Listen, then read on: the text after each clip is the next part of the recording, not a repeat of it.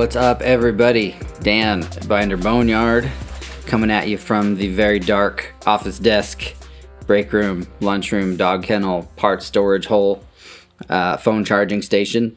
That is the office.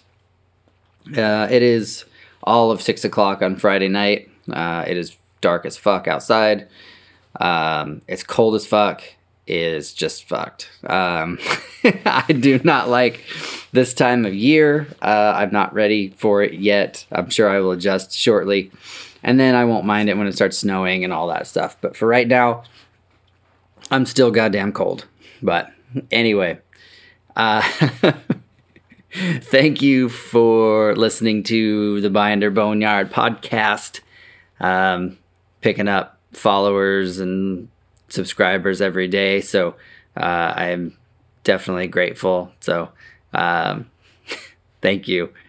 Thank you, everybody. Uh, all that stuff, the comments, everything. I know I say it every cast, you know, I do a whole fucking spiel on thank yous and, you know, whatever. But uh, I don't want anybody to think that I'm not grateful for um, any of the attention or anything uh, because I am. Uh, I'm very grateful. So, yeah, thank you. We're going to keep doing these until, you know, they either start making scouts again or I die. So, I'm not sure which one will come first. But anyway, um, thank you, everybody. Really appreciate it. So, um, calendar birthday cruise, March 16th through the 19th. 2019. Uh, Southern California, starting in Bakersfield, headed east on Route 66. Be stopping in various places. You know, no itinerary, no schedule, no nothing. Um, just doing what I want to do because it's my goddamn birthday. So, yeah, you're welcome to come in your international vehicle. Um, but, yeah, just uh, let me know. Speak up. I've got a, a, kind of a sticky thread going on the uh, Scout and Truck Mafia page. If you're a member there, if you're not, please ask to be one, and I will approve you eventually. Um, and I will mention it here. You can always email me at uh, Binder Boneyard Podcast at gmail.com and I will add you to the list or, you know, get some details from you there as well. So, um, hopefully, you guys can make it, at least a handful of you. I think it would be a fun time for sure. Um, something I wanted to mention that kind of falls into the thank you category, but um, I've been hearing people say stuff like I post videos about things or my tips and tricks and hey, do this, hey, don't do that. And you know, I get a lot of praise and compliments from from various people, and and I, I appreciate it very much, and it's it's very um, humbling and whatnot. But I have to say that a lot of the stuff that I do, a lot of the tricks I have, they're not mine. I didn't invent, you know, the gear ratio calculator. I didn't I didn't invent, you know, the spot welding procedure. You, you know, those are just things that were passed down to me through my mentors and through guys that taught me. And again, you know, if you listen to previous podcasts, I talk a lot about mentoring, you know, talking to the old timers, talking to the guys that uh, know this stuff, and then remembering it. That's the other key to it is you got to remember it. Remember it or write it down so that you'll remember it later because uh, yeah it's uh, it, the, the, the, when you're working on rigs that are this old you know the newest scouts 40 years old almost uh, pretty much everything's been figured out. There's not a lot of, of uh, crazy new discoveries in the world of, of 40 year old mechanics. Uh, and, then, and then you get into the older stuff, the, you know, 50s, 60s, 70 year old trucks. Um, that stuff's, yeah, they pretty much got it nailed. So the secret is pay attention to the old guys that show you how to do that stuff. Um, because yeah, it's what it is. I didn't learn it from. I mean, I didn't create it. I didn't invent it. Like I posted a video on Instagram and the Mafia page today about counting the revolutions of your transmission to see what ratio each gear is. Uh, like so, I had a a low geared four speed. Some people call it granny low. That um, you know, it's it's six point three to one uh, ratio, which is a very low first gear, granny low. So I posted a video about you know you make a mark on the input shaft, you make a mark on the output shaft, and then you spin the input shaft, counting the revolutions, and that gives you the output gear ratio. So this particular video, I turned the input shaft about six times, and the output shaft went around one time. So that's the six to one. If you do that with another one, it could be the four to one, which is the close ratio. The six turns to one is the wide ratio. Uh, the wide ratio is great for crawling, wheeling, off road stuff, slow going. Uh, that's why a lot of the trucks, um, if you've got a, a international pickup with a four speed, uh, a lot of those were granny low first because it just made for a better work truck transmission. You know, you're feeding cows, got hay in the back, you put the thing in low first and then low range in the transfer case, and it'll just idle along. You get out of the goddamn truck and feed hay while it's idling along. I mean, I that we still do that today. I still see people out doing that. I don't have cows, but I see farmers doing it today. So it's it's still a thing. Um, you know, and that was one of the problems with the early Scout, in my opinion, the Scout 80s. Um, with the three speed, first gear was what, four to one or three and a half to one, uh, and then transfer case was 2.4 to one. And so to to make it slow enough to be usable off road and in the woods, that's why you got 427 gears or 488 gears and I think those gears are too low. Um, I would much rather have seen 373s or 410s with a five to one first gear, and then you know a four speed is just far superior to a three speed all the way around. But anyway, I am really getting off track there.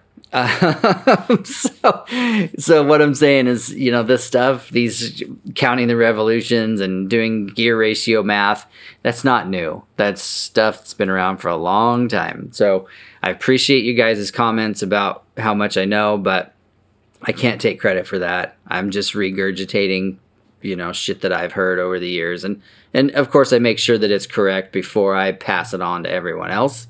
Um, but you know, it's just stuff that I that I know. So, and that leads me to another little topic about that sort of stuff is custom tools. There are certain things that you need to do on the on internationals that require some special tools. Rear main seal installer, upper bolt for the starter, um, oh man, there's a few, you know, distributor wrench. There's there's a few things that if you have the book, and I'm I know I've harped on the book a few episodes now, but if you have the book, they actually go over it, almost every um, section has something in it about needing a special tool or rigging up some diagnostics thing. Uh, so I really recommend you guys go through your manuals if you have one and figure out the specialty tool stuff. Uh, sometimes it's a bent screwdriver, or you know, it's the the five eighths wrench that's cut in half and then ground down so that you can get the upper starter bolt. It's uh, you know the seal drivers for hubs and rear main seal stuff. Like all that stuff is super handy to have. Crankshaft puller, uh, I mean crank pulley puller some of you aren't going to get that deep in your projects. I understand that, uh, but it's uh, you know, some of these tools are important to have, like the starter tool, the distributor wrench that's just a half inch wrench that's bent into a big horseshoe kind of thing. Like that's super handy. Um, little short screwdrivers for getting at the carburetor for certain adjustments. Again, really handy. Um, you know, the books have a lot of information about those tools. And so I recommend that you look for them and then try to duplicate it yourself uh, or find them yourself. Go to the uh, thrift store, um, pawn shop, antique store. I pulled some good tools out of the antique store. And yeah, I've had to pay a little more than I probably should have, but you know, a full set of Snap-on wobble sockets from 1970 for 50 bucks. Yeah, I'm going to I'm going to spend the money because I know what that stuff is worth in today's money. Uh, so uh, I've done I've done pretty well at the thrift store, and and some of you guys that are professional mechanics, I know you roll your eyes, whatever, because you got your thirty thousand dollar rollaway with you know ninety thousand dollars worth of tools in them, and you're putting your Snap-on guy through college or kids college, whatever. It's uh, you know that's fine, and that's if you're a full time professional mechanic, great. That's awesome of you, and more power to you. I appreciate that because I couldn't be a full time mechanic. I couldn't work on Hyundais and Hondas and Toyotas and you know new Fords and everything like as a daily job, I would go crazy. So these tool tips are more for the guys, for you guys that are working on the weekends, out of your garage, having fun, trying to figure stuff out on your own, working in your driveway, whatever. Um, you know, it's it is what it is. It's just uh, these are you know for you guys that just need a little. Uh, oh, I don't know, just help being pointed the right direction. And that's the thing too is the right tools make all the difference in the world. If you're trying to use metric sockets to get um, you know, standard fasteners off, it works most of the time, but there's some rounding off that'll happen. So I don't recommend you do that. Um, but having, you know, like a snap ring plier for the locking hubs, that's important. Having, um, you know, God, I just think of them as I'm going along here. Having real a real chisel and a real punch versus a screwdriver that you're just whacking the handle of. That's uh, you know, those are tools that I think you should have because you're just going to um, wreck good tools. You know, screwdrivers are not meant to be um, chisels. They're just not. Uh, they're not meant to be punches. They're not meant for a lot of things. Uh, you know, if you have a junk one that you want to use as a chisel, well, that's a different story. But I really recommend you get an actual, um, you know, chisel and a punch. And and again, name brand stuff. Don't buy AutoZone toolkits. Please don't do that. I don't care if it's five dollars for seven thousand pieces. Don't don't do it. You're gonna waste your money. You're to be frustrated.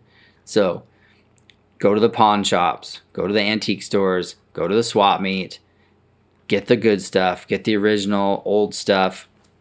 You might even find some international tools there. I've got a set of IH wrenches that I found.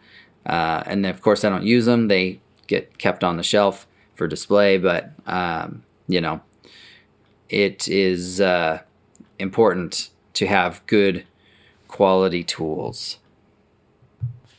That being said, if you have the correct tools or the specialty tools or whatever you need, it might help build up your confidence uh, at doing certain projects that maybe you would be afraid of uh, otherwise. Um, you know, because if you don't have the right tools, it makes a job super hard. And I've learned over the years how to um, compromise and adjust on the fly and do things um, you know, uh, with what I got and being able to get through it, like needle nose pliers instead of snap ring tool, whatever. Um, that kind of stuff you can get by in a pinch. But if you're a novice and new guy or whatever, having the correct tool makes the job a bajillion times easier. So um, then now if you do have the correct tool and you maybe got the book and you got a little time, you've listened to some podcasts, you've watched a couple of YouTube videos, now you have the confidence, hopefully, to attack the task. Um, start small, do easy stuff, and work your way up. Don't jump headfirst into engine rebuild um, without you know knowing how an engine works or you know doing a tune-up or things like that because uh, you can really get in over your head and and then you're in trouble. So uh, hopefully that helped you out. Um, you guys are probably going to hate me, but I think I'm going to hang up this podcast early today. Um, I got stuff to do tonight too. So, I mean, it's getting up there. So, anyways, I really appreciate you guys. Thank you so much. Um, I will have more topic and more uh, more to cover uh, on Monday's podcast. But for now, enjoy your Saturday uh, and uh, love you so much.